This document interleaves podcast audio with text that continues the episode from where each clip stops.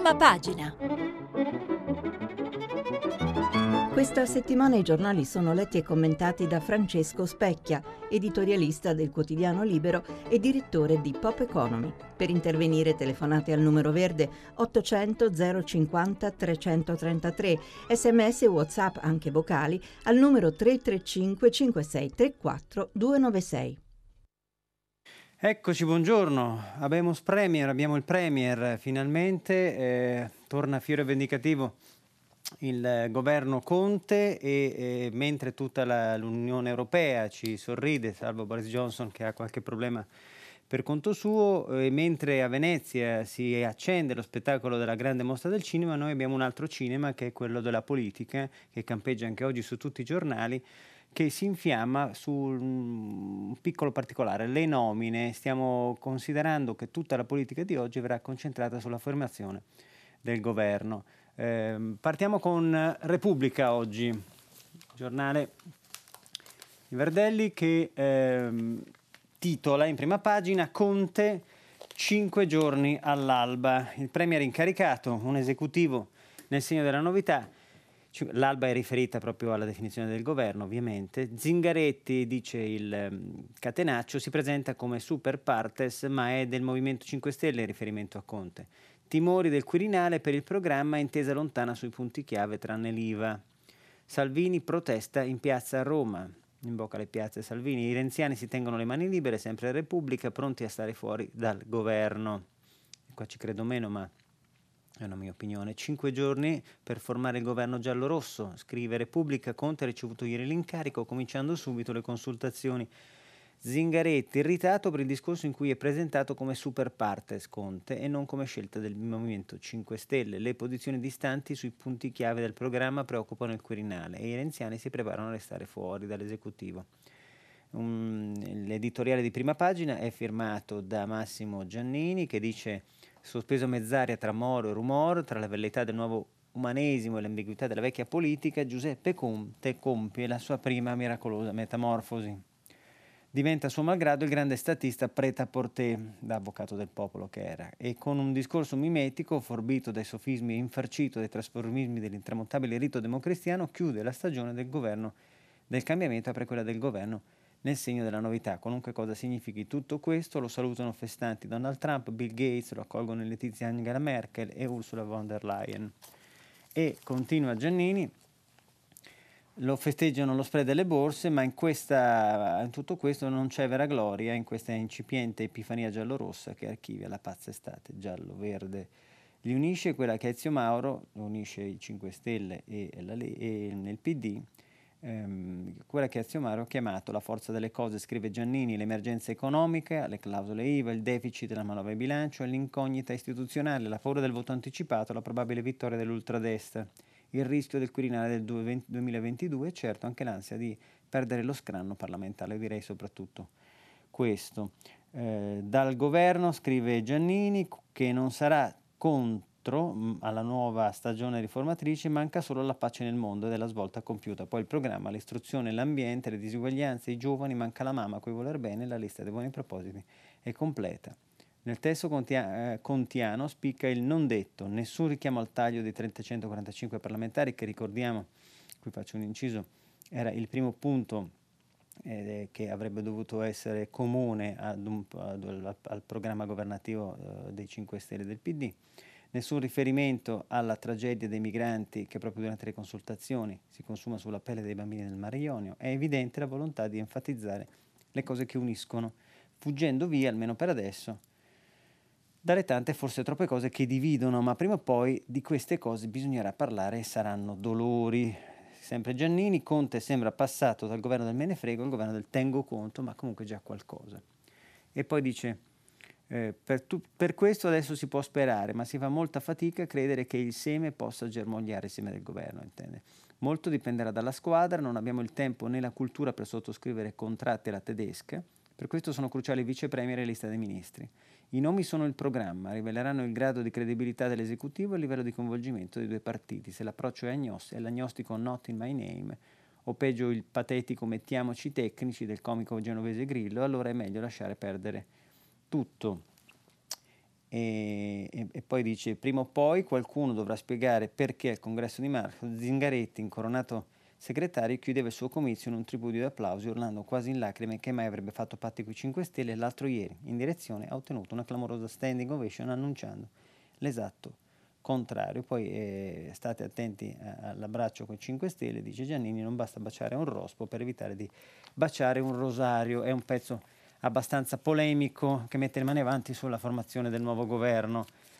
Repubblica ha questa posizione comunque da sinistra. Ehm, abbiamo a pagina 2 il governo di novità, Conte riceve l'incarico, e, e va bene, e poi a pagina, eh, sempre di Repubblica, a pagina 13, io noto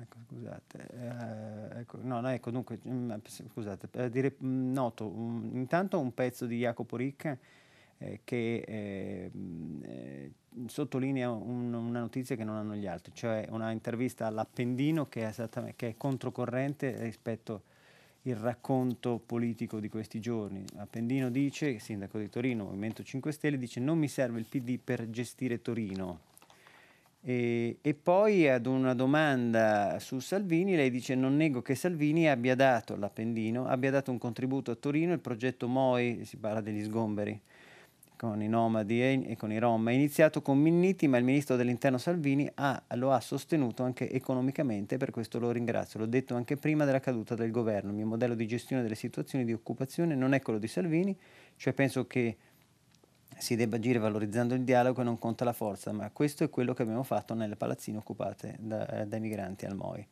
Eh, abbiamo altre questioni aperte, ma come il superamento dei campi Rom, eccetera, eccetera, ci vuole un ministro che ci sostenga. Non credo che si possa partire dall'abrogazione dei decreti Salvini, operazione difficile, gli indecisi 5 Stelle vanno convinti coi fatti.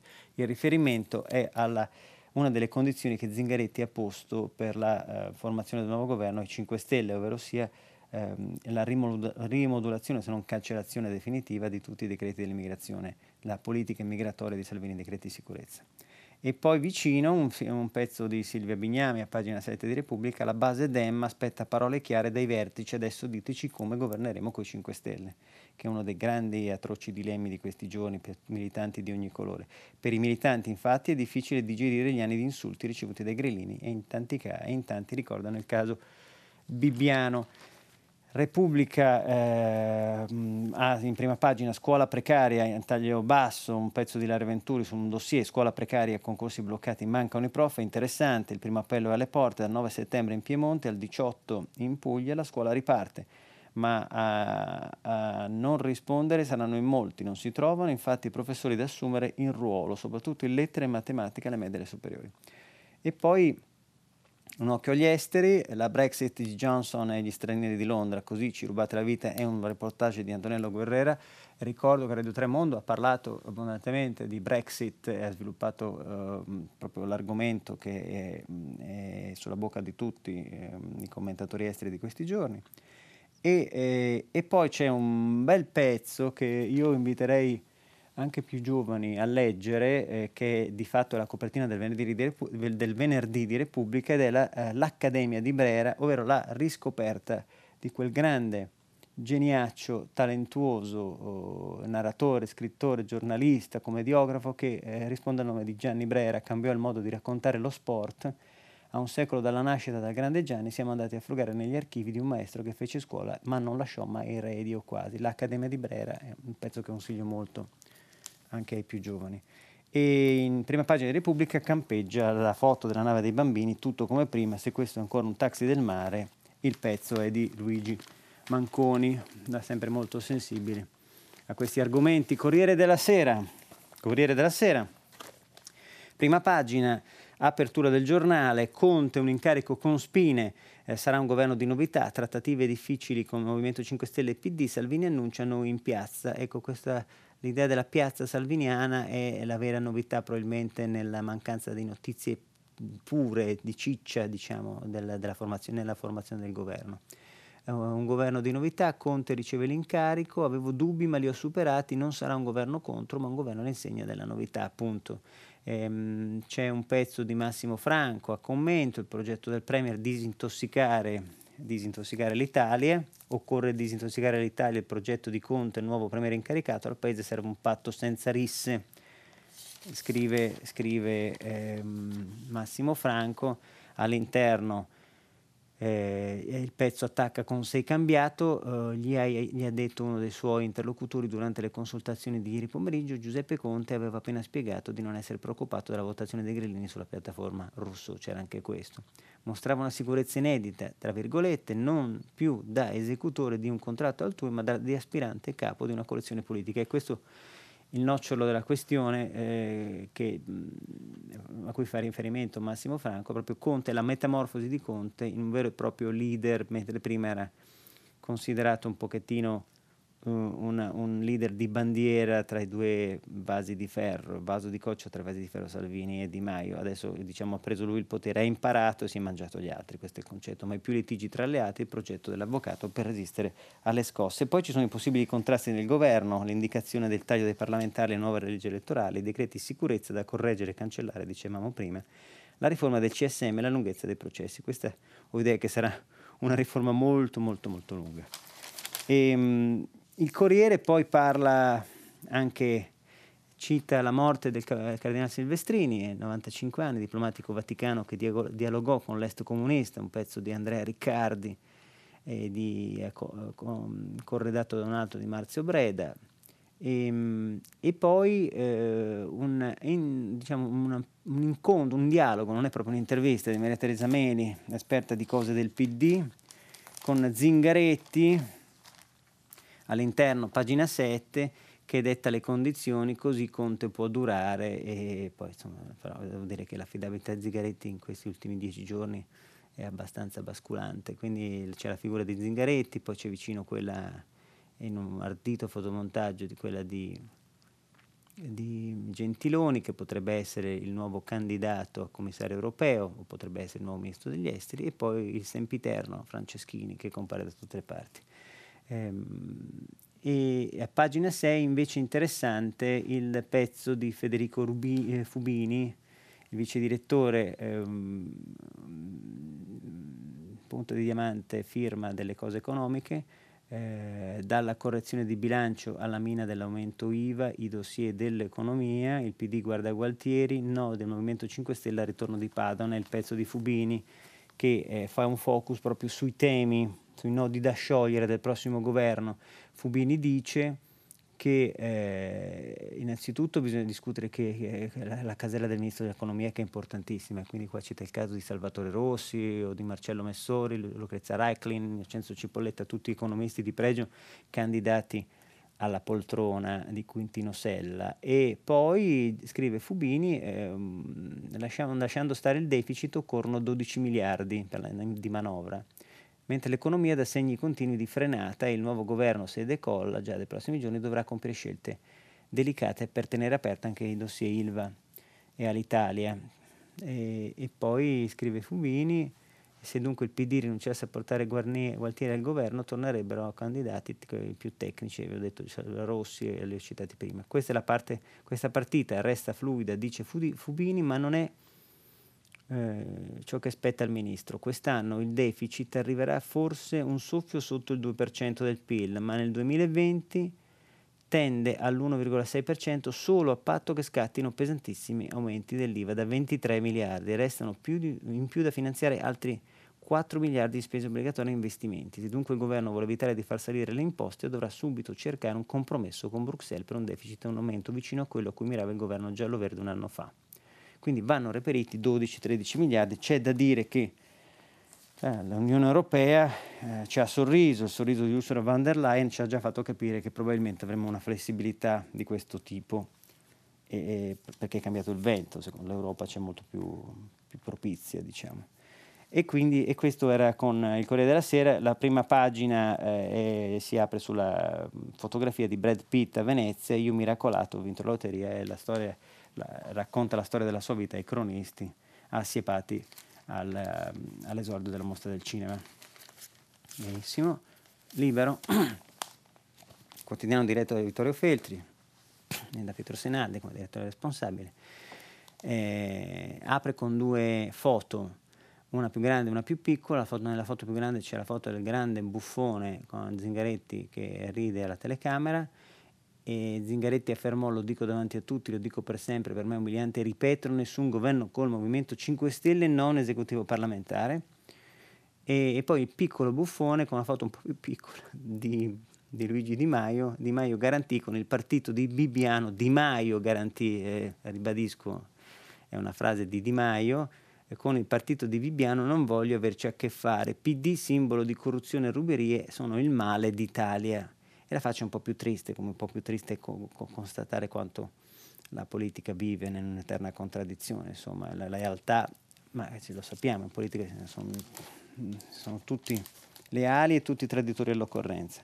Toglieteci, toglieteci dalle scatole presto questi Volta Gabbana, è un pezzo, diciamo, scritto col piumino di Cipria, tanto ci si fa per dire, da Vittorio Feltri, eh, che dice libero presenta eh, nelle fotografie che due personaggi di grande spessore comico, quella di Zingaretti e quella di Di Maio, autori di una giravolta indimenticabile e di indubbiamente spassosa nella sua tragicità. Il primo basta leggere il testo, fino all'altro ieri predicava con foga e passione eccessiva la propria avversione per il, P- il Movimento 5 Stelle dicendo in occasioni pubbliche che mai e poi mai avrebbe stretto un inteso con i farabutti grillini.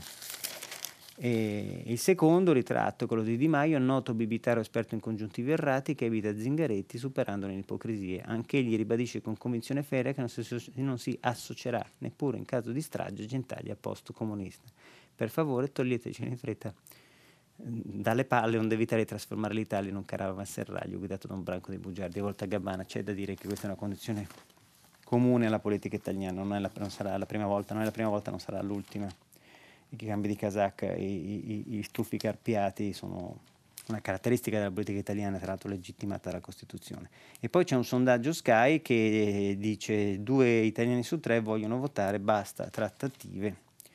Eh, sempre sul libero, eh, interessante e di tutt'altro tenore, questa è la cosa, è, è, come se fossero due persone diverse, una sorta di bipolarismo narrativo attraverso la prima pagina di libero perché c'è Feltri che è molto duro, con un tono molto anche pesante, eh, attacca il Movimento 5 Stelle e PD e nell'altro con un tono da raffinato storico fa una disamina del, nel muro di Berlino che è caduto in testa ai liberali, cioè di quanto abbia influenzato il post-comunismo eh, del, della Germania dell'Est eh, il mondo liberale. E poi una notizia, Batman e Robin non sono homo, sono gay nel panico, un pezzo di Giordano Tedoldi che viene a smentire una vulgata che girava nel mondo dei fumetti sulla presunta omosessualità dei due, del dinamico duo, un pezzo divertente. Eh, è molto scientifico tra l'altro. Il 24 ore, sole 24 ore. Sole 24 ore, eh,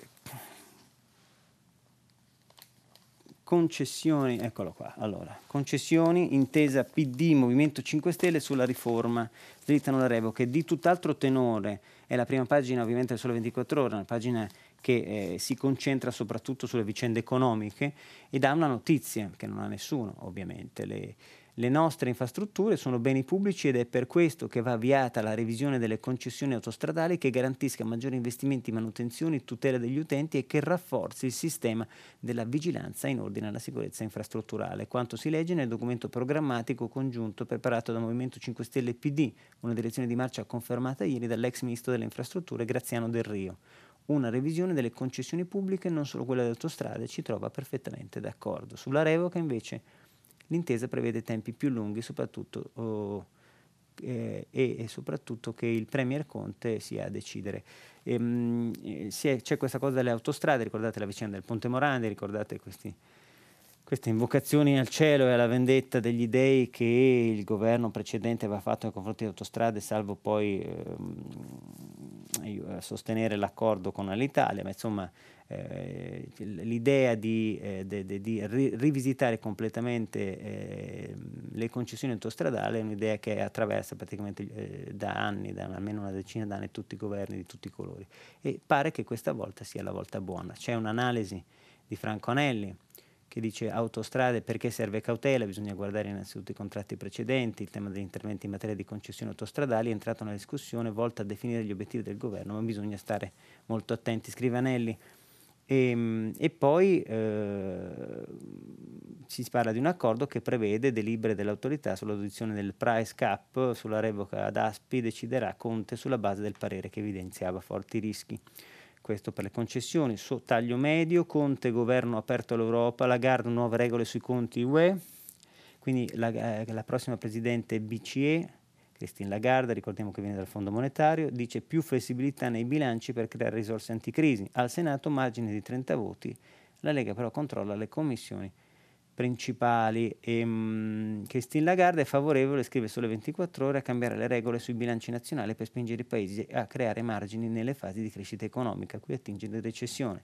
Sì, anche un bilancio dell'Eurozona con capacità impositiva per dotarla di risorse che aiutino a gestire la crisi. Disponibilità a fare tutto il possibile per aiutare eh, è una frase questa di Christine Lagarde che cade a fagiolo in una Europa che sta cambiando e che però da un punto di vista economico si richiama e, eh, ulteriormente all'eredità di Mario Draghi e al whatever it takes, cioè a fare tutto il possibile per mantenere i tassi bassi e per evitare che crolli il, tutto l'intero sistema dell'Eurozona. La Lagarde ha, sta per reimbracciare eh, diciamo, il bazooka del cui la, alla manovra servono ancora 15 miliardi, un pezzo di eh, erogari trovati con riferimento al, al, governo, al prossimo, ai prossimi impegni economici del governo Conte, giugno nero per gli ordinativi fatturato dell'industria, quindi se la finanza ci dà una mano c'è una picchiata, vanno picchiate le commesse raccolte all'estero, meno, 9, meno 9,1%, male il settore dell'auto, quindi l'economia reale ancora non ci aiuta.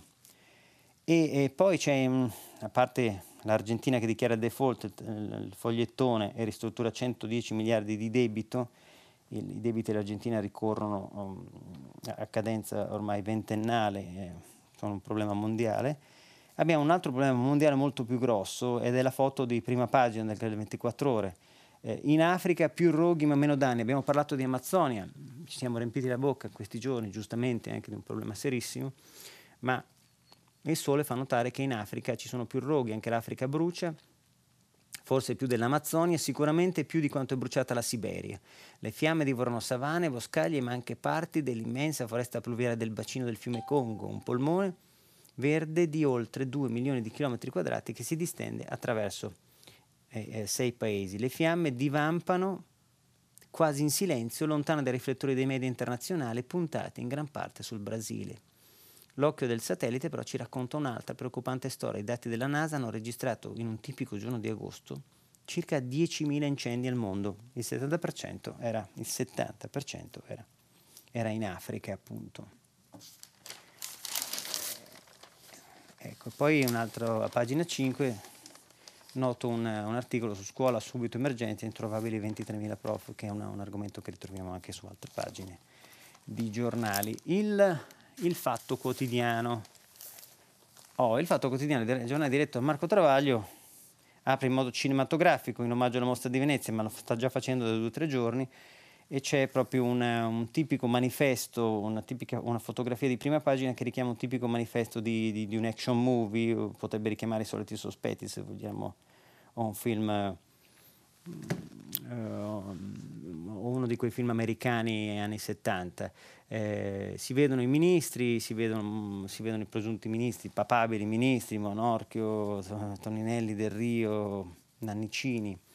E il Fatto Quotidiano dice no, questi no, i ministri da evitare, Franceschini, Nannicini, Daniele Franco, eh, Danilo Toninelli, che la, la figura di Toninelli eh, diciamo, persiste sul palcoscenico dei giornali italiani oggi in modo quasi eh, quasi goldoniano, devo dire, perché è presa per i fondelli in una maniera terrificante. Graziano Del Rio e Mario Morcone sono quelli che non vorremmo avere. E poi c'è Travaglio che dà nel suo editoriale l'idea del senso della parola discontinuità e poi dice chi ha fatto bene invece Gentiloni dice Travaglio agli esteri, Minniti all'interno, Di Maio lavoro, Bonafede alla giustizia e pochi altri dovrebbero completare l'opera dall'ultimo governo non è tutto da buttare e neppure del penultimo un travaglio insolitamente ehm, come dire, accogliente dal punto di vista del, del nuovo governo e accondiscendente. Eh, Conte preferirebbe sempre sul fatto quotidiano, preferirebbe due vice e prova a convincere Zinga, Zinga sarebbe Zingaretti, Poi c'è la festa del fatto, la politica, Cucchi, Fisco parte, parte a Maria di Pietrasanta, lo ricordiamo anche con piacere, i colleghi sono tutti lì, dove tra, tra gli ospiti spicca il genio di Renzo Arbore. E mh, poi di taglio basso, ONG si indaga su Salvini, questo c'era solo il fatto, questo titolo, stavolta non c'è paracadute, sequestro di persona, è in arrivo un'indagine contro Di Me, dice Salvini, e nel suo ultimo giorno al Viminale lancia la manifestazione per il 19 ottobre contro questo governo. È importantissimo, infatti mi meraviglio che sia messo così in piccolo, un commento di Peter Gomez, Oettinger e, e C, se la UE fa due pesi e due misure ridà fiato alla Lega. E Gomez, che è direttore, oltre editorialista del Fatto, direttore del Fatto Quotidiano Online, scrive la UE è impopolare perché ingiusta, va riformata presto, cioè eh, curiosamente eh, si eh, slancia contro una, delle, una, frase che in pochi hanno notato del consigliere uscente Günther Ottingen, eh, consigliere uscente, de, commissario, commissario, europeo uscente consigliere UE Oettinger, il quale lancia un appello alla prossima commissione. Se cambiano i toni da Roma, fare tutto il possibile per facilitare il lavoro del nuovo esecutivo. E scrive Peter Gomez, eh, visto che i toni del, di Conte sono da sempre ragionevoli e garbati, l'invito va letto come una profezia. Ora che è cambiato il governo, in Europa verranno allargati i cordoni della borsa, così non tornerà il vostro nuovo puzzone, ovvero Matteo Salvini. Scrive Gomez, che è tutto tranne che salviniano, dico io, intendiamoci, se la UE ci concede una flessibilità maggiore, come quasi ha sempre fatto con la Francia, questo è un bene per tutti gli italiani. Solo investendo di più e abbassando le tasse, il nostro paese, dopo vent'anni di sostanziale immobilismo, può ripartire e sperare di abbattere il suo gigantesco debito. Inoltre noi stessi abbiamo sempre improverato a Lega 5 Stelle le parole utilizzate per confrontarsi con la tecno, tecnocrazia europea. Ma concedere flessibilità agli esecutivi, considerati amici, e pretendere rigore da quelli nemici è qualcosa che mina le fondamenta e il sogno della democrazia europea. È come se in uno Stato si garantissero fondi e benefici ai cittadini che hanno la fortuna di abitare in una regione dello stesso colore di chi sta pro tempore al governo e li si negassero a chi risiede in un territorio in cui gli amministratori sono di colore opposto anche per questo in Italia la UE è tanto impopolare perché è ingiusta e per questo ora va profondamente riformata. È un articolo molto coraggioso, europeista, ma obiettivo, devo dire. E poi eh, sul fatto ricordo un, sottolineo un bel pezzo di Stefano Benni, Totò fa più ridere, ingloba i misteri di tutto il comico, è un, una grande dissertazione del, del, comico che riguarda quasi, mi richiama proprio la commedia di Aristotele. Quasi. E la stampa, la stampa Conte promette novità, ma fa PD e Movimento 5 Stelle scontro su Europa e Tesoro, e ovviamente è tutto concentrato sul governo, uh, il titolo di prima pagina, per far crescere il PIL bisogna sfidare il tabù dei conti pubblici, scrive invece in un interessante articolo. All'interno Cottarelli, pagina 6, Carlo Cottarelli, ex commissario alla spesa pubblica ed è l'osservatore dei conti pubblici italiano, eh, spread ai minimi con il governo senza Lega, così lo Stato può risparmiare 12 miliardi, scrive Cottarelli si parla di uno spread a 168. Lo spread più basso fa bene all'economia italiana per due motivi, dice Cottarelli. Primo perché il suo calo fa risparmiare soldi, tanti soldi allo Stato con un debito di quasi 2.400 miliardi, un calo di mezzo punto percentuale dei tassi comporta un risparmio um, nel lungo periodo di 12 miliardi. Secondo, lo spread più basso rafforza il capitale delle banche, consente loro di fare prestiti. Terzo, c'è un effetto psicologico non indifferente. Il calo dello spread segnala l'allontanamento del rischio di una crisi tipo quella che abbiamo avuto nel 2011-2012, i cui effetti ci stiamo ancora portando dietro. L'alta buona notizia giunge dai mercati finanziari e quindi ci sono tutte le premesse perché le banche centrali mantengano basso il costo del denaro. Dal lato dell'economia reale, dell'economia reale invece, dice sempre Cottarelli, però le notizie continuano a non essere buone, le previsioni dell'Ocse pubblicate di recente si aggiungono a quelle delle altre principali organizzazioni, cioè noi l'Ocse ricordiamo taglia le stime di, di crescita e, e taglia i rendite delle famiglie, ricordo io. Sul fronte dei conti pubblici, Tria ha di recente detto che è possibile disinnescare l'aumento dell'IVA, e credo che abbia ragione, scrive Cottarelli, ma restano da trovare almeno una quindicina di miliardi, possibili, come dice Tria, ma non facili a meno di non trovarli in deficit. Ma come reagirebbero la Commissione europea e i mercati finanziari a un aumento del deficit? E poi si deve met- fare l'elenco delle cose da fare, tagliare, si deve si deve, si, deve, evitare l'aumento dell'IVA, si taglia il cuneo fiscale, si spende di più per le famiglie, la natalità, i disabili, l'emergenza abitativa e si introduce il salario minimo con costi a carico dello Stato. Il PD mette sul piatto un generico rinnovamento delle ricette economiche in una chiave redistributiva. Ma insomma qui eh, Cottarelli dice guardate che c'è molto da lavorare e lavoriamo soprattutto nel, nelle sacche dello, spa, dello Stato, su, su, sulle spese inutili, che è un suo vecchio cavallo di battaglia.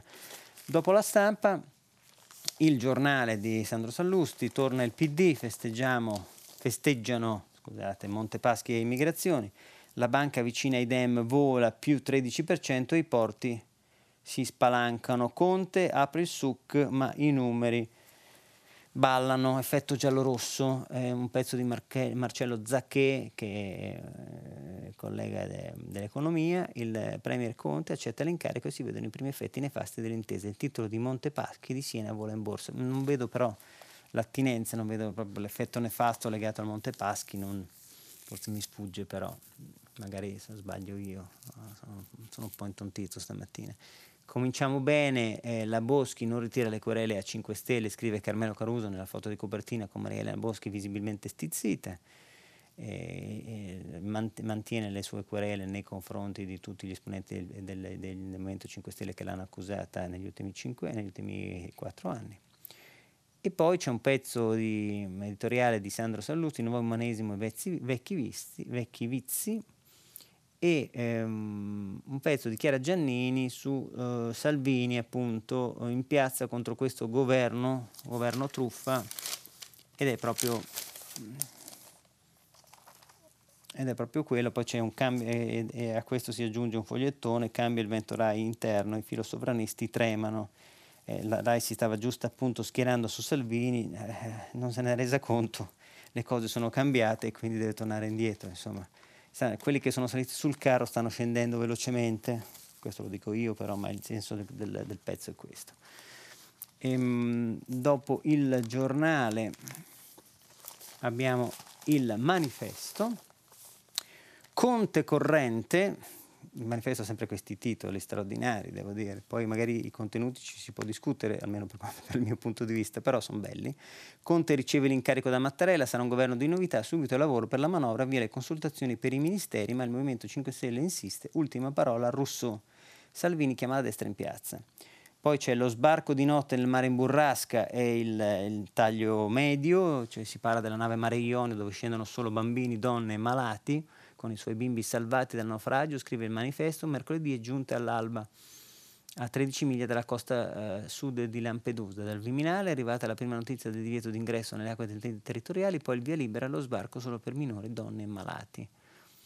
E poi dice sulla nave restano una trentina di persone, una crudeltà inutile, cinque donne sole, uomini che soffrono di stress post-traumatico, ma è chiara la posizione del manifesto, giustamente eh, e un, a, a, questo articolo fa il paio un uh, editoriale di Luciana Castellina, storica firma del manifesto, Nuovo Umanesimo, allora apra i porti ai migranti in carico del governo. E poi si parla sempre di Brexit, subito una legge, Corbyn annuncia un'iniziativa politica per evitare la sospensione del Parlamento e scongiurare il no deal il 31 ottobre. Martedì dopo la pausa parlamentare si torna in aula, mentre monta la protesta in Scozia soprattutto. Scozia anche in Irlanda, devo dire. Ehm, poi abbiamo, dopo il eh, manifesto, abbiamo la verità, la verità, giornale di Belpietro, Faccia da Conte, ehm, un titolo che non capisco bene, ma è molto bella la fotografia, poi abbiamo ho, abbiamo, eh, c'è la foto di profilo di Conte con, eh, così, con la prospettiva a faccia da Conte, era riferita a faccia da... perché mh, si, si, si, sovrappongono due eh, frasi, eh, il giochetto che ha fatto anche Libero, due frasi di, eh, contrastanti, cioè cosa aveva detto prima Conte nel, nel 24 marzo del 2000, 2019, non ho la prospettiva di lavorare per una nuova esperienza di governo, la mia esperienza termina con questa, è una, una frase del 25 luglio del 2019 che io possa andare in Parlamento a cercare maggioranze alternative è pura fantasia e a queste due frasi si contrappone veramente la realtà di questi giorni. Con prezzo del ridicolo, della coerenza, scrive la verità, il premier uscente accetta l'incarico di formare un nuovo governo con una maggioranza diversa dopo aver giurato che non l'avrebbe mai fatto. E, e lì c'è l'articolo del direttore Belpietro. La sinistra, eh, mm, scusate, la Chiesa consente, tagliamo questo, riassumo un attimo, sempre di taglio medio ci sono quattro articoli dei quattro editorialisti del giornale, la Cirinà scopre i piani adozioni gay e droga libera, un pezzo di Borgonovo, eh, però in Senato i giallorossi ballano sui numeri, Vietcong Grillini di Marielena Capitanio e sovranità limitata all'impronta della UE sul ribaltone vi ricompenseremo Martino Cervo e Salvini in piazza contro il furto di democrazia di Antonio Graziosi.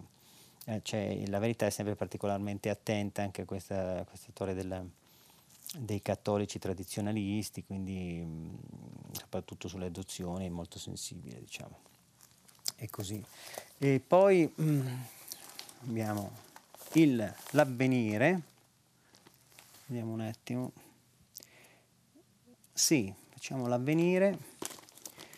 L'avvenire ha questo, questo titolo che è un titolo per un governo, cioè è un, titolo strano, un governo per, eh, ovviamente riferito a Conte, un governo per e non contro, quindi è nell'ottica di, una, eh, di un governo caritatevole, cristiano, di, di apertura, l'Embrason U, tutto quello che volete, quindi Conte accetta con riserva e annuncia novità, valori e primato della persona, squadra mercoledì. Di Maio insiste per fare il vice premier, spread ai minimi.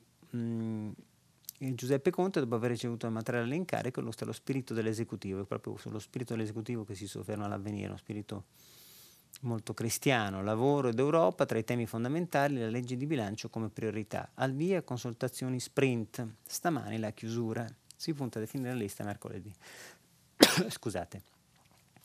E poi c'è un articolo di fondo che è quello di eh, Maurizio Ambrosini, eh, che è sempre sono articoli molto molto colti e anche molto coraggiosi, umanesimo alla prova, scelte nuove per governare le migrazioni, si parla proprio di migrazioni, e, e poi soprattutto ovviamente campeggia gigantesca la foto di prima del cardinale Silvestrini, si è spento a 95 anni il cardinale protagonista della diplomazia vaticana, eh, uno degli artefici della Ostpolitik. Addio Silvestrini, una vita spesa per il dialogo Chiesa-Mondo.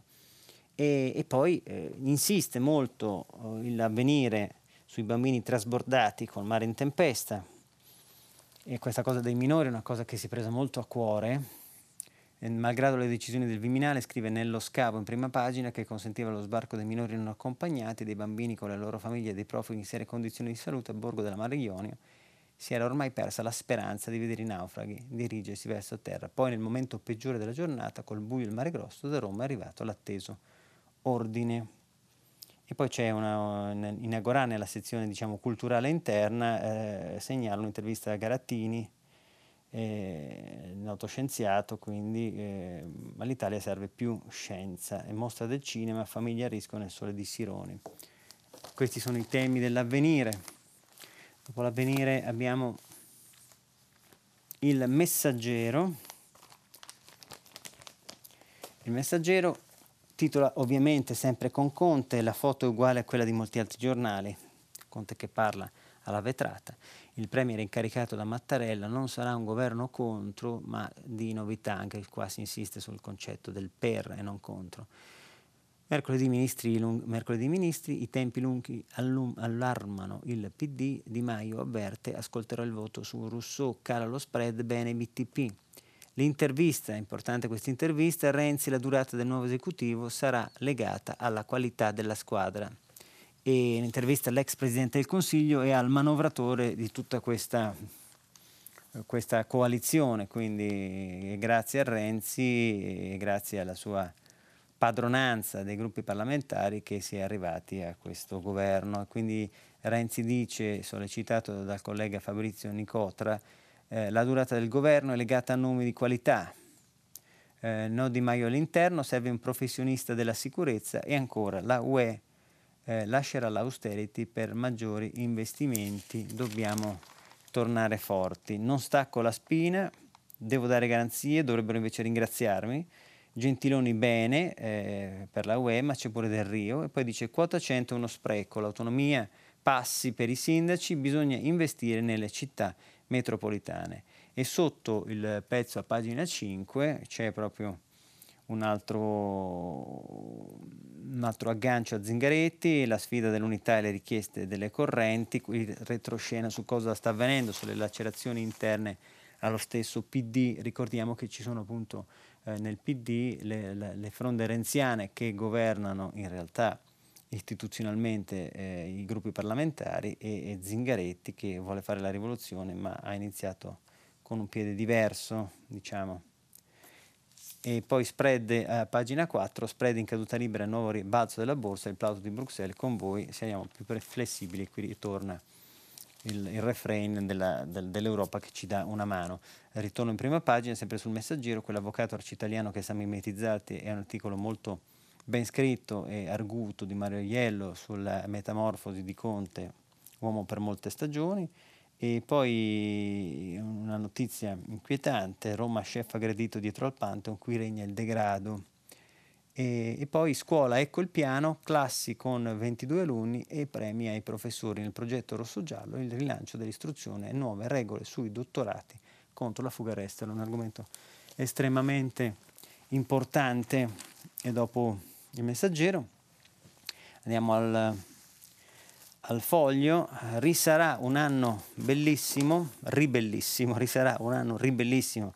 Il foglio eh, ha tutta la prima pagina su, di apertura, diciamo la finta prima pagina eh, concentrata su un disegno, su un poster di Maccox con, eh, il, con il Premier Conte che si butta sulla folla come una rock star, si lancia, si tuffa sulla folla e poi l'avvocato del popolo e lo spread, c'è il pezzo di Claudio Serasa che, ehm, che dice le borse rialzo e il BTP in festa incoraggiano i rosso-gialli ci ricordano una piccola verità, per essere un buon avvocato del popolo occorre prima di tutto essere un buon difensore dei mercati, la conversione di Alexis, Alexis in riferimento ovviamente Alexis Tocqueville, il, il uno dei padri del liberalismo, Alexis Conte è la lezione dei nemici d'Europa titola sempre il foglio, difendere l'alleanza contro natura dallo snobismo sceno e libato di chi guarda il panorama mentre le rive del fiume prendono fuoco. Questo non è un pezzo, ma è il titolo di un pezzo di Giuliano Ferrara e il foglio ha sempre questi,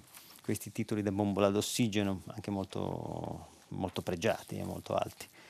E poi, eh, poi abbiamo Piazza Affari Tifa Giallo Rosso, è il titolo di MF, il, eh, uno, il, secondo giornale economico italiano, il gruppo Class, la borsa festeggia la prospettiva di un esecutivo Movimento 5 Stelle PD con un rialzo di quasi 2%. Ed è uno, un evento quasi, perché erano anni che la borsa di Milano non tornava sugli scudi, aggiungo io. Banche in rally, dice il MF, con la caduta dello spread 168, per la prima volta il Tesoro colloca BTP decennari con rendimento sotto l'1%. Ricordiamo che il rendimento basso agevola eh, eh, lo Stato italiano che concede, che, eh, alla, che, che, che, dà i propri titoli di Stato, che vende i propri titoli di Stato, quindi, che sono dei prestiti in pratica. Lagarde, il patto di stabilità va riformato e qui ecco, entriamo nell'alveo del, di tutta la conversione di un'Europa non più uh, filo austerity, ma uh, molto più eh, attenta alle esigenze dei singoli stati dal punto di vista economico. E questo è, qua, è quanto. Poi c'è il internazionale, quelli che aspettano internet, nei prossimi anni centinaia di milioni di persone di paesi in via di sviluppo avranno accesso alla rete, le grandi aziende tecnologiche stanno già pensando a come trarre il profitto. E abbiamo anche Left, tanto per parlarci chiaro, è un altro, un altro ottimo settimanale che è concentrato proprio sulle tematiche dell'Amazzonia. Bene, eh, diciamo che noi abbiamo finito con la nostra rassegna stampa, la prima parte di prima pagina, ci sentiamo dopo col filo diretto con voi ascoltatori. Grazie. Francesco Specchia, editorialista del quotidiano Libero e direttore di Pop Economy, ha terminato la lettura dei giornali di oggi. Per intervenire chiamate il numero verde 800 050 333, sms whatsapp anche vocali al numero 335 5634 296. Si apre adesso il filo diretto di prima pagina. Per intervenire e porre domande a Francesco Specchia, editorialista del quotidiano Libero e direttore di Pop Economy, chiamate il numero verde 800 050 333. Sms e WhatsApp, anche vocali, al numero 335 5634 296. La trasmissione si può ascoltare, riascoltare e scaricare in podcast sul sito di Radio 3 e sull'applicazione Rai Play Radio. Rieccoci, buongiorno, apriamo il filo diretto con i nostri radioascoltatori. Eh, la prima domanda, primo intervento, pronto? Pronto? Sì, pronto, buongiorno. Buongiorno a lei, innanzitutto grazie dell'ospitalità e complimenti a, a, tutto lo staff che lavora per questa trasmissione. Grazie. Sono veramente persone fantastiche. Allora, il mio intervento è molto semplice, semplicemente volevo confrontarmi con lei su un dubbio che posso avere esattamente questo. Eh, sì. La mia sensazione rispetto a quelli che dicono che eh, Salvini ha incautamente fatto una mossa eh, sbagliata nel far cadere il governo perché non ha tenuto conto eh, di quelle che sono le norme della nostra Costituzione, per cui ha commesso un errore. La mia sensazione invece è che lui abbia fatto esattamente quello che voleva fare sapendo benissimo di che cosa stava facendo, perché mm-hmm. mio sospetto che lui non avesse la più pallida idea di come finanziare per esempio contemporaneamente il taglio delle tasse e impedire le clausole di salvaguardia che avrebbero comportato l'aumento dell'IVA. No? allora, siccome mh, rispetto a queste clausole, rispetto a quelli che furono i nostri impegni nei confronti eh, dell'Europa, eh, noi, eh, come si chiama, di fronte alla legge di bilancio, non si, non, dato che non si tratta di una gara di gusti, no? uno può certo. quanto vuole, ma poi gli impegni vanno comunque mantenuti, Chiaramente per lui era più conveniente eh, far cadere il governo e fare la vittima che non essere messo di fronte, di fronte alla prova dei fatti e, e poi doverli, eh, di fronte alla prova dei fatti dover dimostrare. Insomma. Quindi era meglio lasciare ad altri il lavoro sporco adesso, per cui infatti la prima cosa che deve fare il governo attuale è una legge di bilancio. Okay? Fare la vittima e capitalizzare ulteriormente il consenso nelle posizioni di protesta. Ecco, il, mio, il mio sospetto è un po' questo. Non so lei. Eh, sì, sì, no, no, ho capito perfettamente. C'è un ritorno in cuffia, scusi, chiedo un attimo ai tecnici eh, di. Pronto? Ecco, vabbè, parlo lo stesso. Eccoci qua, grazie, perfettamente. Allora, ehm, sì, sono d'accordo con lei sul fatto che non è eh, una cosa sgangherata, messa lì così, una, una, eh, perché sarebbe una cosa troppo cretina il fatto di dare, eh, accendere la miccia di una di una crisi in piena estate e poi mollare la poltrona. Di solito quando i politici eh, si incollano la poltrona difficilmente si scollano chiunque, insomma. Eh, anche Salvini che comunque è ben operato perché Salvini ha portato un partito che era al 4%, l'ha portato al, al 34%, quindi insomma devo dire onore e merito anche. E però eh, in, condivido in parte la sua analisi, la cosa della, della manovra è anche una teoria eh, consolidata al fatto che Salvini dice chiaramente eh, non mi avrebbero fatto fare una manovra espansiva di 50 miliardi, questa era la cifra, perché io volevo metterci dentro tutto, volevo metterci la flat tax, volevo metterci, eh, continuare con quota 100, ampliarla, eh, insomma fare tutta una serie di operazioni. Più, oltre a questo c'erano tutti i provvedimenti dei grillini, quindi ovviamente il, il reddito di cittadinanza, ci sarebbe stato il salario minimo, eccetera. Quindi la, la, cifra di questa manovra sarebbe stata enorme e dovuta, avrebbe dovuto eh, effettuarsi questa manovra ovviamente in spesa corrente, cioè in, in debito, in deficit e, e, e, probabilmente non gliel'avrebbero fatta fare, ma non credo che sia questa, eh, questo il motivo per, per, aver mollato all'improvviso, perché sapeva benissimo Salvini, non è assolutamente stupido il ragazzo che mollando il colpo, ma l'aveva già detto perché l'avrebbe fatto, se no avrebbe fatto questa cosa per, per dopo, subito dopo le elezioni europee, quando era all'apice del successo, sapeva benissimo che mollando il colpo ci sarebbero stati, lo spirito di conservazione del Parlamento si sarebbe raggrumato e eh, in un'alleanza per quanto è naturale eh, con, eh, tra PD e, e 5 Stelle. N- non aveva scommesso su Renzi, ma nessuno avrebbe scommesso sul fatto che Renzi avrebbe fatto una capriola così, così, così straordinaria, così fantasiosa eh, contro i nemici, eh, a favore dei, dei, nemici storici. E io credo invece che su Salvini ci sia un, un'altra narrazione. Io sono pronto a scommettere, qui lo dico e qui lo nego, che secondo me eh, accadrà qualcosa in Senato, perché credo che qualcuno gli abbia suggerito il fatto che mh, ci siano in sonno una decina di senatori pronti a cambiare bandiera e a far cadere il numero, eh, il numero sufficiente, il numero legale previsto per, eh, per, il Senato e quindi il Presidente Mattarella sia costretto poi successivamente di fronte a un scenario inedito a sciogliere le Camere. E al momento dello scioglimento delle Camere con questa fotografia plastica di un governo che, ness- che non piace a nessuno tranne a chi, fa, a chi lo fa, cioè Lega, cioè scusate, PD e Movimento 5 Stelle di fronte a questo scenario che odora di tradimento da un punto di vista emotivo e ovviamente è tutto legittimo, però di fronte a questo scenario che scontenta i militanti di molte fazioni, eh, Salvini farebbe un pienone di voti e quindi potrebbe essere una strategia a lungo, o, o, più che a lungo, a, a corto e medio termine eh, che, eh, che, potrebbe risultare vincente. Questo non me lo toglie dalla testa nessuno. Poi magari ci sono, delle, i, i, eh, ci sono dei responsabili, degli irresponsabili alla scilipote che compaiono e scompaiono carsicamente tra le falde del, del, del Parlamento e non ci po- possono comparire o meno, però secondo me l'idea che ha spinto Salvini è fondamentalmente questa, perché se no non me lo spiego, è una cosa troppo cretina. Eh, leggo un sms, la parabola dei 5 Stelle somiglia tanto ai maiali nella fattoria degli animali di Orwell, da rivoluzionari a integrati nei gangli del potere, 12 voci urlavano rabbiose ed erano tutte uguali, non c'era più alcun dubbio su ciò che era successo alla faccia dei maiali, dall'esterno le creature volgevano lo sguardo del maiale all'uomo e dall'uomo al maiale, ancora dal maiale all'uomo, ma era impossibile distinguere l'uno dall'altro, questo è Orwell, ma è geniale questo ascoltatore, pronto? Pronto? Sì, pronto. Sì, buongiorno, sono Enzo da Treviso. Buongiorno Enzo. Volevo, buongiorno. Volevo fare un, una constatazione sì. sulla sua insistenza della cosiddetta padronanza dei gruppi parlamentari di Renzi ma anche di altri. Sì. Semplicemente la questione è da sempre irrisolta nel rapporto dialettico tra partito di appartenenza e parlamentari eletti con il simbolo in quel partito. Sì storicamente nella vecchia Repubblica chi aveva il controllo ferreo era solo il Partito Comunista. Certo. Nella Seconda Repubblica era solo il Partito Monarchico con Presidente Berlusconi, anche se è su base elettiva, e tutti gli altri, anche in questa situazione, noi abbiamo i 5 Stelle che 150 parlamentari su quella soluzione che pare si affacci mentre la base grillina che rappresenta lo 0,00 probabilmente non lo è.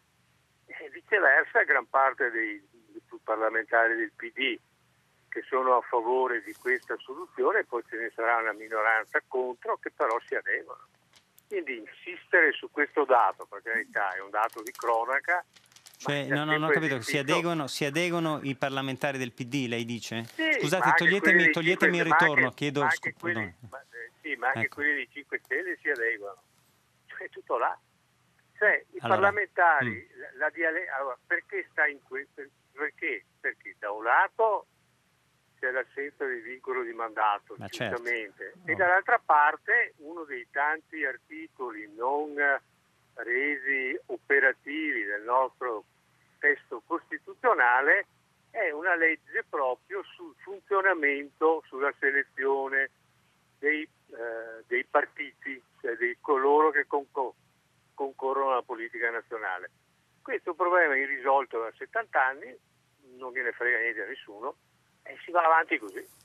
Poi sì, ci sono le posizioni intermedie per cui in mm. genere i parlamentari più importanti, quelli che sono stati Presidente del Consiglio, Ministri, siedono di qua e di là. Cioè, sono dentro il partito ma sono anche dentro le aule del Parlamento. Quindi è un continuo rapporto dialettico. Sì, no, c'è, sì, è vero, ma c'è una, ecco. c'è, lei ha trascurato un particolare, però vi prego la regia, vi prego di, di togliermi il ritorno, grazie, perché se no parlo su me stesso. Ecco, grazie mille.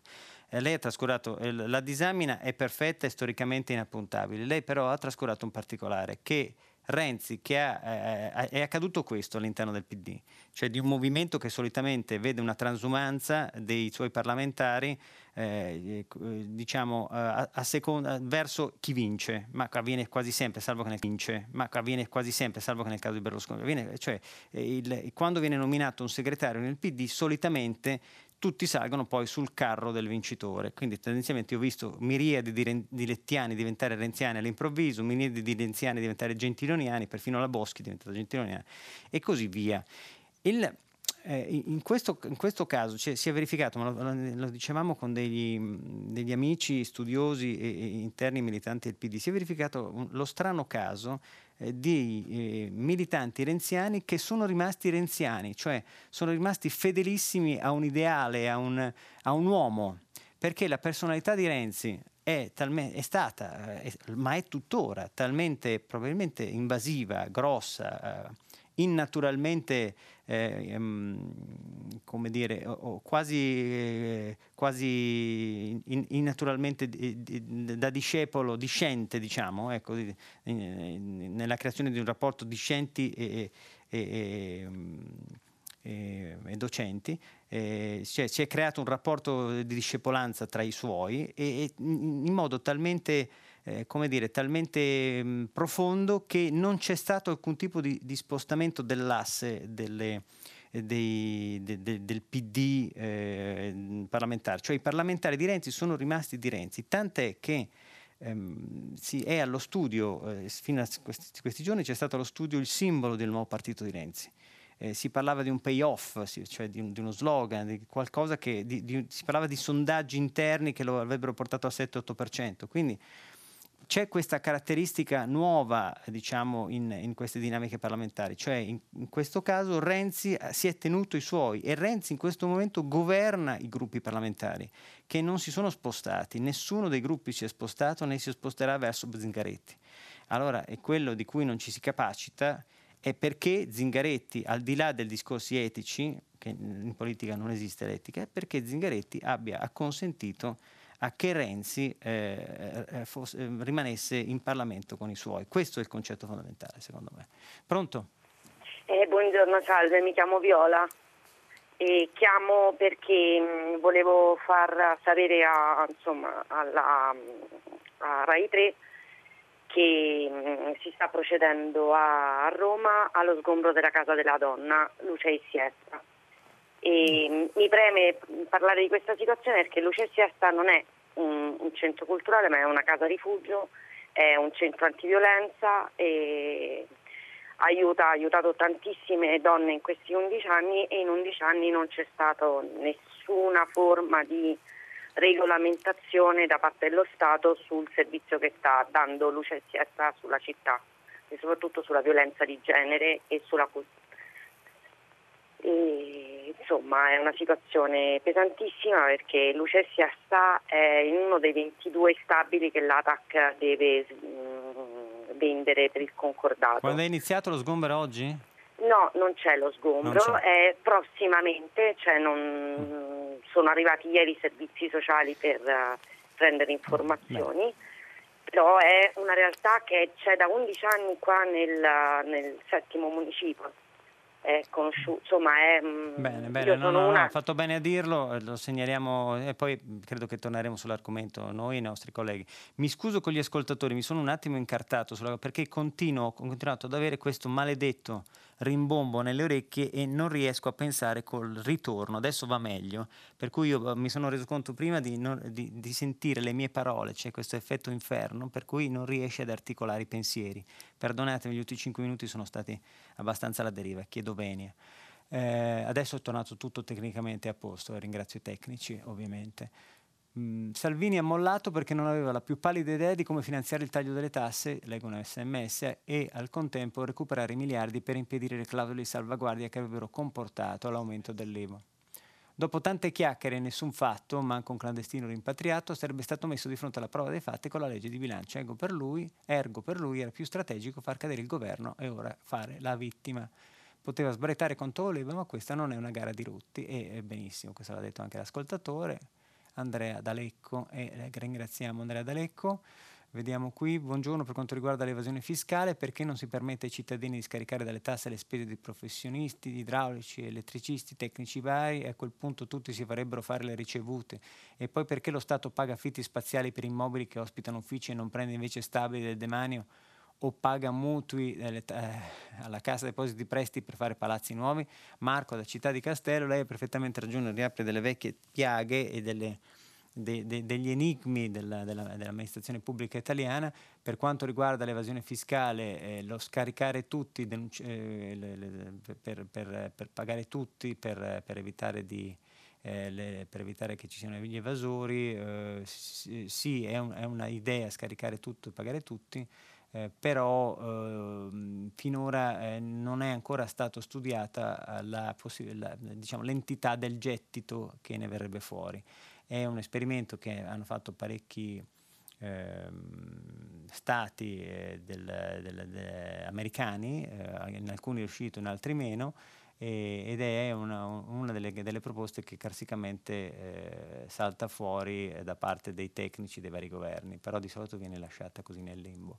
Eh, e io so, consiglierei in maniera molto più brutale semplicemente di chiedere eh, quando si, si, va a pagare col POS per esempio di, di, di, di, pagare col POS, c'è l'obbligo di pagare col POS però non c'è la sanzione che suggerirei allo Stato innanzitutto di eh, varare la sanzione, perché se non ci sono le sanzioni eh, ci sono migliaia di negozianti che avranno il posto scarico, oggi non funziona, ah, non prendo la linea, tutte queste balle varie io ne ho, eh, ne ho contati almeno 5 nell'arco di 100 metri quest'estate e la cosa mi ha veramente fatto girare le scatole perché chi paga le tasse eh, eh, che regolarmente eh, di fronte a questi giochetti si trova abbastanza sconcertato. E, ehm, nessuno dice che il re nudo, cioè Salvini in questa storia ha fatto la figura del fesso, sicuramente, poi bisogna vedere, poi la storia eh, si fa eh, poi con, eh, con, i racconti successivi, cara Aurora. Allora, eh, pronto? Sentiamo la prossima telefonata.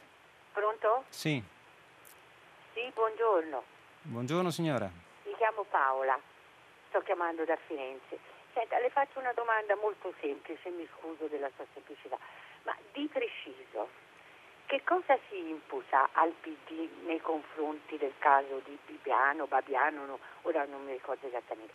Cioè, anche ieri sera la signora Gelmini ha detto per il partito di Babiano. Eh, libero lo stesso stamani. Io vorrei no, sapere. Sì, scusi signora, no, no, la, la interrompo per dire i giornali riportano semplicemente perdono la regia, vi prego, ho il rimbombo in cuffia, non riesco a parlare con gli ascoltatori, mi ritorna tutto. Signora, mi sente adesso? Pronto? Ecco, no, allora eh, eh, perdonatemi perché ci sono stamattina ci sono dei problemi tecnici, non riesco a parlare perché ho la mia voce che eh, eh si sovrappone ai miei pensieri. Scusatemi, c'è un problema tecnico da Roma. Allora, eh, la, la, signora, eh, se non, non, la recuperiamo, finisco di, io la telefonata. Ehm, il concetto probabilmente che volevo esprimere, di che si tratta, perché si parla sempre del partito di Bibbiano riferito al PD. I, non è che i giornali eh, citano il PD e lo associano al partito di Bibbiano, i giornali citano, lo ripeto perché abbiamo anche mille eh, sms di questo tenore eh, su questo argomento, i giornali citano semplicemente Luigi Di Maio che ha fatto del partito di Bibbiano una bandiera, cioè ha in maniera grottesca ha preso eh, la vicenda di Bibbiano che vedeva coinvolto un un sindaco, anche non, non, si sa ancora a quale livello, un sindaco di un paese, del, eh, un sindaco de, dell'Emilia Romagna eh, che è, è, del PD e banalmente per sineddoche ha esteso il concetto della pedofilia, della vendita dei bambini, tutto quello che di schifoso ha tutta questa storia al PD ed è una cosa che secondo me non si fa. Eh, per quello i giornali spesso adoperano, eh, proprio per sottolineare il paradosso di questa innaturale alleanza PD-5 Stelle, l'idea che eh, il PD sia il partito di Bibbiano, ma è un'idea di Di Maio, non è un'idea dei giornali. Eh, ehm, poi vediamo, signor Specchia, eh, giorni fa ha usato l'aggettivo plotiniano, bene, mi ricordo vedo che se lo ricorda da Plotino, quindi penso cosa significa, grazie in quel caso volevo semplicemente dire, sì ha ragione da Plotino, il filosofo Plotino vuol dire semplicemente materia inerte, il nulla, rappresenta la, la materia plotiniana il nulla tecnicamente. Eh, meritato il Leone d'Oro la carriera del Festival Cinema di Venezia, grande regista Pedro Almodova, sono assolutamente d'accordo. Leggi- leggiamoli bene i sondaggi, metà degli italiani è contraria a questo governo, ma 7 su 10 non vogliono tornare al voto, ma no, il sondaggio di Sky, è quello letto, cara Carla, era l'esatto contrario. Pronto, sentiamo quest'altro intervento. Pronto, buongiorno. Buongiorno. Ciao, mi chiamo Alfonso, mi chiamo da Genova. Buongiorno Alfonso. Niente, volevo con lei mh, affrontare il tema di questi giorni, delle consultazioni per il nuovo governo. Sì. Eh, anche attraverso un registro, diciamo, estetico. Sì. eh, perché se è vero che la classe dirigente di un, un, paese è la giusta espressione del popolo che la elegge, attraverso quel, quel tipo di estetica che appare no, attraverso i media si può leggere lo, lo, stato di salute del paese, chiaramente. Certo. Beh, io dico la verità, mi pare di aver visto delle persone estremamente diciamo, decadenti eh, durante le consultazioni. Ad esempio, il, eh, Di Maio, un ragazzo di appena 30 anni che la vita gli ha offerto questa bellissima possibilità eh, di essere leader no? e quindi governare un paese, eh, avere un'espressione talmente, direi così, contratta, seria, che più che sembrare uno che va a fare un governo che eh, entra da un dentista, per dire ad esempio.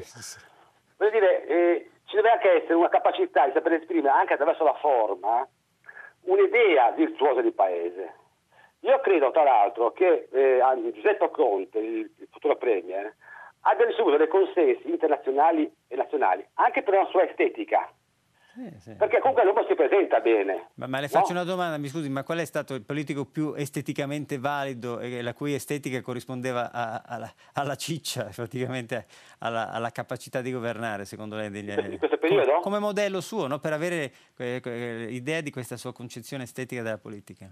Ma guardi, dico la verità, eh, se parliamo di questi recenti, anche se io non l'ho votato per vari motivi, io direi che eh, Matteo Renzi indubbiamente sì, ah, eh, la camicia bianca, tutto quell'idea, cioè, no, questa idea giovanile, no, la camicia bianca, il ma jeans, per, assurdo, eh. per assurdo, vi faccio un esempio, un parallelo, no? eh. Eh, io ho visto la delegazione di Forza Italia di, di Berlusconi, la Bernini e la Gelmini e sì.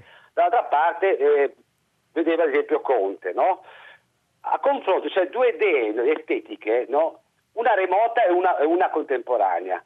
Il primo, Berlusconi, che ha rappresentato per questo paese comunque un'idea no? diciamo così, di, di, di, apparire eh, con tutti i suoi eh, diciamo così, trucchi scenici, e in realtà era la, la, la, coerente rappresentazione di un paese che comunque era finto esteticamente parlando l'Italia. E Berlusconi è stato coerente diciamo l'espressione. Oggi Conte in realtà è un uomo che secondo me dal punto di vista estetico potrebbe essere un'idea diciamo così, eh, possibilmente virtuosa del futuro del nostro paese, attraverso cui si può cominciare a costruire anche un'immagine. Ma lei, lei dice per la, per la, pochette, dice, no, no, no, sì, ma, eh, eh, quando Conte parla di umanesimo, in eh. realtà c'è anche un'estetica dell'umanesimo, no? c'è anche una bellezza dell'umanesimo, c'è anche una, una, un rinascimento di una, di una società che da, da, da, decadente diventa virtuosa. Questa è una, è una, lettura corretta, secondo me, attraverso cui si può pensare anche di leggere l'attuale situazione del nostro paese. Era un po' così, una... una no, no, ma è divertente, divertente. La ringrazio molto perché è un intervento eh, divertente, ci fa pensare, io sto pensando qui nell'immagine di Toninelli, che è questa faccia da pignoratore immobiliare inquartata su un fisico da, da discobolo greco, e, e quindi penso che cosa può essere l'eleganza eh, di Toninelli tra l'altro me lo immagino uh, oggi ho fatto un pezzo sulla lavapiatti di, di, Toninelli voi non so se conoscete l'aneddoto legato al fatto che il ministro delle infrastrutture, delle infrastrutture nel suo appartamento di servizio si è trovato la lavapiatti rotta eh, l'ha tirata fuori Franco Becchis questa cosa la lavapiatti rotta e quindi ha, ha chiamato il tecnico. Il tecnico all'interno del Ministero delle Infrastrutture ci ha messo eh, tra procedure, carte bollate, richieste all'Avvocato Generale dello Stato, ci ha messo tre mesi per arrivare. Toninelli tutti i giorni lì a lavare i piatti, poi gli ha portato la parcella, tra parcelle, eh, tra, tra, tra, tra protocolli, tra, controlli, tra passaggi vari, la lavastoviglie che costa 1000 euro, costava 3600 euro per essere riparata. L'hanno riparata, però si è rotta di nuovo la settimana successiva e insieme alla, alla lavastoviglie si è rotto il frigo. Altro procedimento per richiedere la riparazione. E quindi è l'esatta, posa, l'esatta fotografia plastica, il portato di quello che eh, può, essere so, le, le, le, può, essere la rappresentazione del governo di Toninelli stesso. Quindi quando l'ascoltatore cita l'estetica e la forma legata a, a, alla modalità di governo, probabilmente si riferisce anche a questo e diciamo ci trovo, ci trovo, ci trovo del vero. Eh, altresì eh, aggiungo e qua chiudo che eh, mi ricordano molto i pezzi che scriveva Gabriele D'Annunzio agli esordi quando no, sul messaggero, quando no, non lo facevano scrivere per, di politica, lui voleva scrivere di politica e si divertiva e l'avevano assegnato alla pagina del, del, della moda, del, della cronaca rosa e doveva descrivere queste signore, questi spettatori che andavano a vedere l'opera e lui si divertiva invece a ehm, tratteggiare i politici attraverso la lente dell'eleganza. ed è un, comunque un modo diverso e divertente di interpretare questi mondi. Eh, pronto? Sì, pronto? Sì, buongiorno. Buongiorno, mi chiamo Renato, telefono dalla provincia di Livorno. Buongiorno Renato. Volevo mh, mm, chiedere il suo parere su una riflessione che ho fatto ieri sì. nell'ascoltare il discorso di, del Presidente incaricato Conte, sì. il quale ha fatto una, un discorso di, riguardante i programmi di questo governo che dovrebbe nascere Sì. e di amplissimo respiro. Ci ha messo tutto. Eh sì, certo. Eh, ci ha messo tutto. E, mh, Mancava la pace allora nel mondo, mancava sono- la pace nel mondo, lei dice, cioè, come dice, come scrive No, Giannini. tutto, ci ha messo tutto. Eh. C'è un, un- un discorso sul quale eh, in, in termini di, di cose da, da fare eh, non, non- non si può obiettare assolutamente niente, nessuno potrebbe dire di non essere d'accordo, ma io mi sono chiesto, dico, ma facendo la distinzione tra, tra intenzioni e realtà, eh, il- il- se, se è vero come è vero che la fragilità di questo governo è stata dimostrata soprattutto per effetto della grande confusione, non solo per quello ma anche per questo, che esiste nella- nella- nell'ambito dei- del Movimento 5 Stelle. Ecco, lui lo conosce bene il Movimento 5 Stelle. Con questo mega programma, con chi lo contratterà? Con Di Maio? Con Grillo? Con Casaleggio? O con chi? Ho capito, ho capito. No, no, eh, è giusto, è un, è un interrogativo legittimo.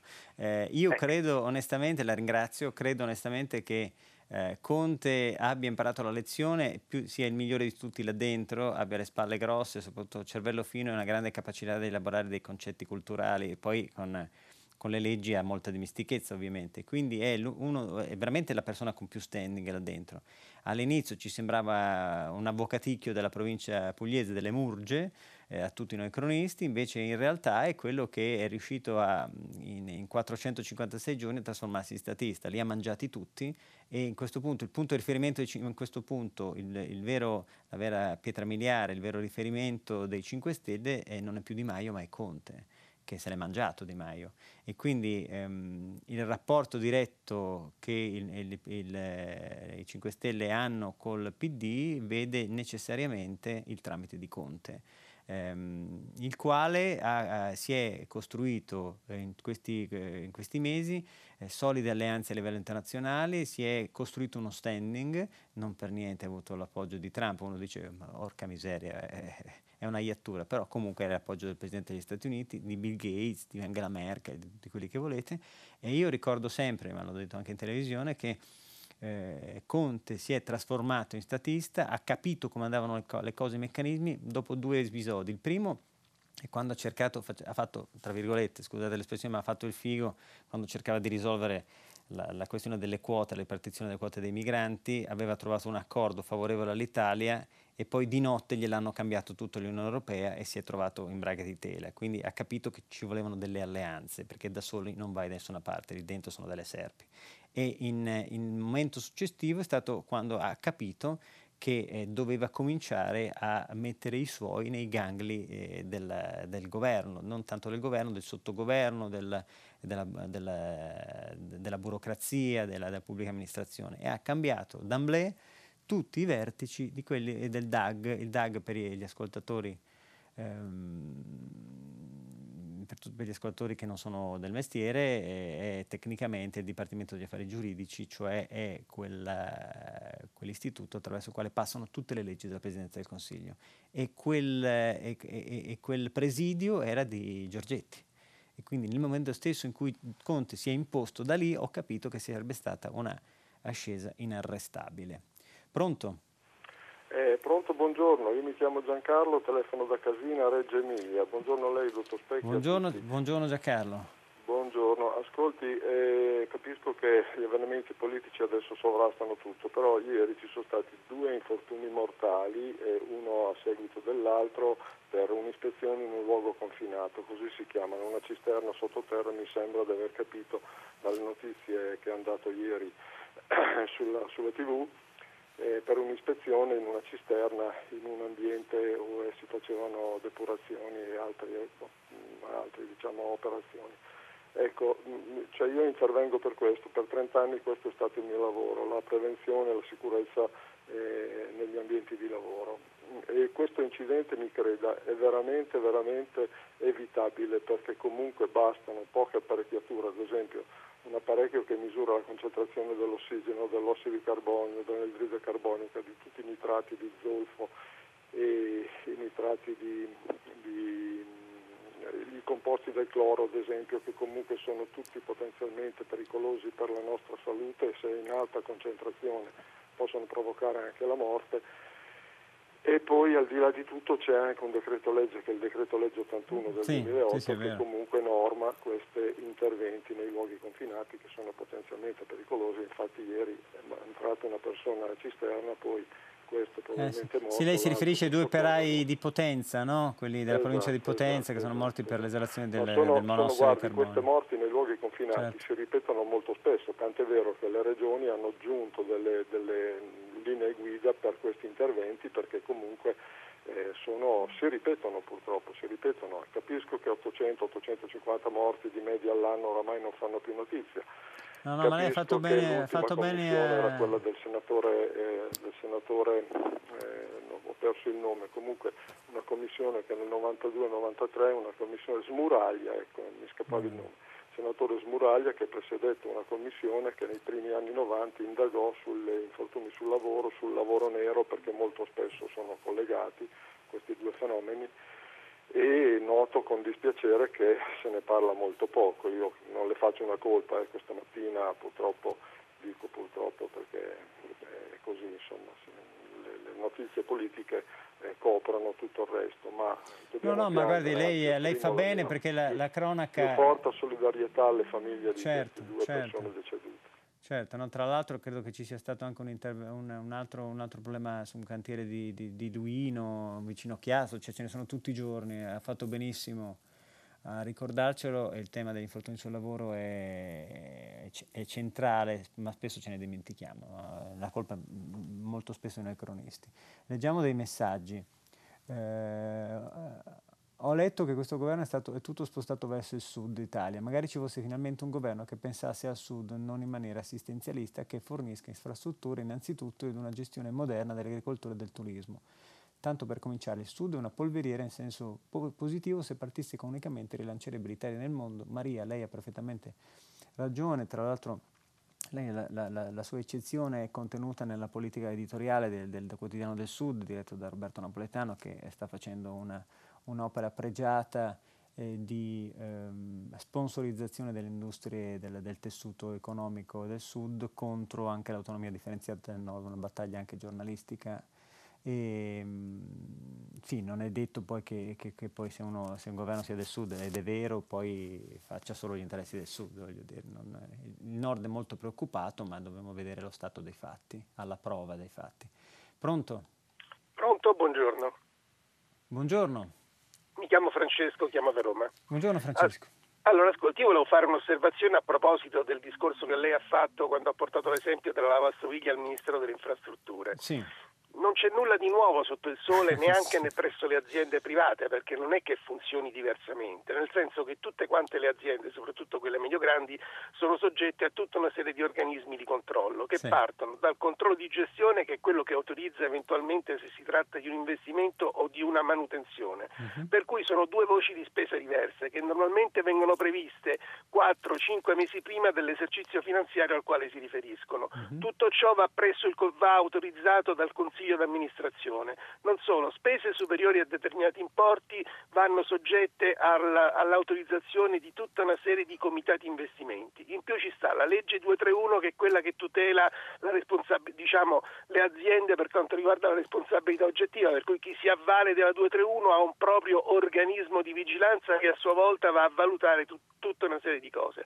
Perciò si mettono in piedi una serie di meccanismi, di procedure, di iter autorizzativi che durano mesi. Ciò non mi stupisce. Adesso se nelle aziende, per quanto medio-grandi, funziona in questo modo, figuriamoci in un'organizzazione come quella ministeriale, dove peraltro ci sta la responsabilità della, diciamo, che hanno eh, gli amministratori, tra virgolette, nei confronti del pubblico, soggetti a Corte dei Conti, soggetti a procura, sogge- a procura penale, a procura civile, eccetera, eccetera, eccetera. Quindi è evidente che ci sono del, degli iter autorizzativi di questo tipo, per cui magari riparare una lavastoviglie o i soldi previsti per la manutenzione in fare un nuovo investimento mi, mi, mi impone l'averli previsti eh, pre, pre, preventivamente, ovvero fare un extra budget che richiede dei livelli autorizzativi ancora più elevati, perché bisogna ritornare in consiglio d'amministrazione. Lei mi sta aziende. descrivendo un inferno dantesco, una cosa di, una cosa, un racconto di Buzzati. Questo allora, guardi, la interrompo subito, la ringrazio, non la interrompo subito che ha parlato tanto. Eh, sono assolutamente d'accordo con lei, tenga presente che la differenza, banalmente, io da uomo della strada, la differenza tra il, la burocrazia incistata in un'azienda privata e quella pubblica sta nel fatto che eh, i soldi che poi sprechiamo per il costo della burocrazia sono i miei, i suoi nell'azienda pubblica. In quella privata sono cavoli dell'azienda privata. Questo è il concetto fondamentale. Poi sul fatto della sburocratizzazione, cavolo, eh, ha assolutamente ragione, sottoscrivo tutto quello che ha detto. Tra l'altro. La grande ascesa del presidente Conte si deve al fatto, nessuno se lo ricorda, che era stato scelto dal Movimento 5 Stelle in virtù dei suoi progetti per sburocratizzare l'intero apparato italiano. Doveva essere il ministro delle, delle, riforme istituzionali e della pubblica amministrazione, Conte, cosa che non è stato, poi il destino ha seguito strade diverse. Eh, gentile giornalista, un, un, sms nel discorso di Conte di ieri, mancava un capitolo importantissimo, la criminalità organizzata che la DIA ci ha detto recentemente essere l'azienda più fiorente in Italia. Ieri la figlia di Libero Grasso, che celebrava l'anniversario dell'uccisione di suo padre, ha ricordato che ci si concentri sugli immediati e si dimentichi questo enorme problema. Ci si concentri un po'... Ah, vabbè, vabbè. Eh, sì, eh, ha ragione, ma, ha ragione Manuela, eh, sì, eh, non c'era eh, l'accenno alla criminalità, di, si è parlato di tutto, anche della pace nel mondo, ma mancava la DIA e mancava la criminalità. E, e poi, ehm, benissimo, eh, vediamo, lei ha usato il, il commento dell'ascoltatore sull'estetica per schernire Toninelli, ora lo stesso avvocato alle Murge va a fare un altro mestiere. Ognuno ha diritto di esprimere la propria opinione purché non sia offensiva. Se lei eh, tiene conto della, dei risultati che ha, che ha, dato Toninelli, che è stato un bravissimo referente sulle riforme costituzionali, eh, Toninelli laureato in legge con il quale ho, ho avuto molto a, a che vedere, eh, su questo le do ragione, Toninelli è stato geniale. Come ministro delle infrastrutture pessimo, ma pessimo. Ora, eh, Avvocatecchio delle Mucche eh, è vero, eh, l'abbiamo detto tutti e l'abbiamo pensato, però ho anche detto che ho cambiato idea. Quindi il mestiere lo faccia lei, per favore. Sì, sì, eh, l'educazione un'altra, è, è, un'altra cosa. Pronto? Sì, buongiorno. Eh, buongiorno. Sono Aureliano, chiamo da Milano. Sì, buongiorno Aureliano. Buongiorno, io volevo intervenire sul eh, cambio di casacca che viene imputato ai nostri rappresentanti continuamente. Allora, intanto io dico che non mi riconosco in nessuno dei partiti principali, quindi non, non intervengo diciamo, per difendere, sì. e, però eh, penso che il consenso elettorale vada in qualche, misura, eh, in qualche modo misurato. E, mm, la legge eh, deve in qualche modo trovare degli strumenti per misurare questo consenso. Noi abbiamo una legge proporzionale, la legge proporzionale di solito non dà delle maggioranze ad un Beh, noi abbiamo una, la, la, correggo, noi abbiamo una legge di impianto proporzionale con una quota maggioritaria, sì, che, che è quello che ha, che ha, consentito a Salvini di avere così tanto consenso. Quindi Perfetto. la correggo un attimo. Ecco, no, sì, però nessuno dei partiti presenti in Parlamento era autosufficiente per creare una maggioranza. Certo, certo. Quindi era necessario che i nostri rappresentanti ehm, facessero delle scelte, delle scelte libere. In questo senso il Parlamento in piccolo rappresenta la libertà degli italiani. Allora, come è stato fatto l'anno scorso, eh, nel momento in cui, a mio avviso, eh, non sono d'accordo con lei, secondo me non c'è sì. una strategia, Salvini ha fatto una cretinata perché pensava, si è montato la testa, per dir così, aderisco a questa, a questa tesi, Ecco, a questo punto i nostri rappresentanti hanno il compito di valutare eh, quale deve essere il bene per il Paese e lo devono scegliere liberamente. In questo senso questa loro libertà garantisce la nostra libertà. Sì. Ecco, secondo me sottovalutare questo elemento eh, eh è molto la, pericoloso, no, non si può sostituire la, la legge elettorale la, con la sondaggiocrazia. Scusi, sia, siamo certo, fuori, certo. la, ringrazio, ho capito perfettamente, le rispondo domani perché sono le 8.43, stiamo, stiamo sforando di 30 secondi, è un ottimo argomento di discussione per domani che sposteremo. Intanto eh, vi ringrazio, noi ci fermiamo qui e dopo il GR. Eh, alla prossima.